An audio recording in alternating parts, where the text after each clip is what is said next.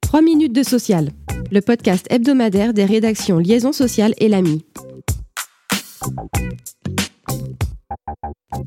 Objectif plein emploi. C'est l'ambition d'Emmanuel Macron et du gouvernement Borne. Et pour y parvenir, le ministre du Travail Olivier Dussopt et la ministre déléguée chargée de l'enseignement et de la formation professionnelle Carole Grandjean ont présenté le 12 septembre aux partenaires sociaux les huit chantiers prioritaires qu'ils auront à mener dans les mois qui viennent. Au programme, la création de France Travail, la réforme de l'assurance chômage, celle de l'accompagnement des allocataires du RSA, la poursuite du développement du contrat d'engagement jeune, l'amplification de la dynamique de l'apprentissage, le renforcement de la formation professionnelle, l'emploi des seniors et la réforme des retraites, et enfin la qualité de l'emploi. Les travaux ont d'ores et déjà commencé, puisque le ministre du Travail a lancé le 12 septembre le chantier relatif à la création de France Travail, qui doit succéder à Pôle Emploi. Gérer les parcours professionnels de ses personnels au sol, tel est l'objet d'un nouvel accord conclu au sein d'Air France pour répondre à la crise subie par le secteur aérien depuis 2020. Couplé à des ruptures conventionnelles collectives et un dispositif fin de carrière, ce texte permet de ne pas mettre en œuvre les licenciements économiques prévus par le PSE de juillet 2020.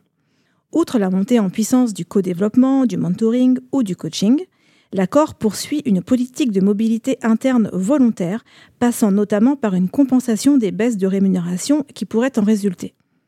Parallèlement, plusieurs dispositifs visent à soutenir les projets de mobilité externe, tels la mobilité volontaire externe sécurisée, des aides financières à la création d'entreprises ou le congé de mobilité accessible aux salariés des métiers fragilisés.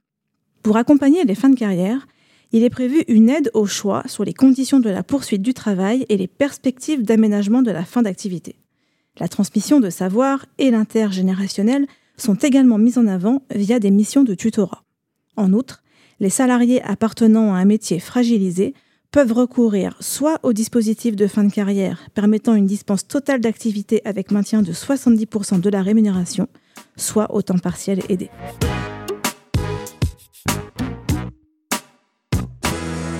Un rapport à double lecture, c'est ce que nous ont réservé cette semaine les experts du corps, le Conseil d'orientation des retraites. Dans un rapport examiné le 15 septembre, dont les conclusions avaient largement fuité en début de semaine, le corps indique, de manière inattendue, qu'en 2021, le système de retraite a été excédentaire de près de 900 millions d'euros. Mieux, en 2022, la projection table sur un excédent de 3,2 milliards d'euros. Une amélioration qui s'explique en très grande partie par la croissance importante des ressources due au rebond de l'activité.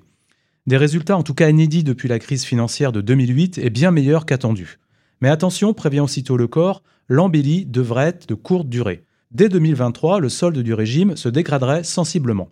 De quoi conforter Emmanuel Macron, qui entend bien mener contre vents et marées sa réforme des retraites promise durant sa campagne. Selon le gouvernement, la piste du prochain PLFSS pour réformer les retraites est bien à l'étude, ce qui serait vécu comme une provocation par les syndicats.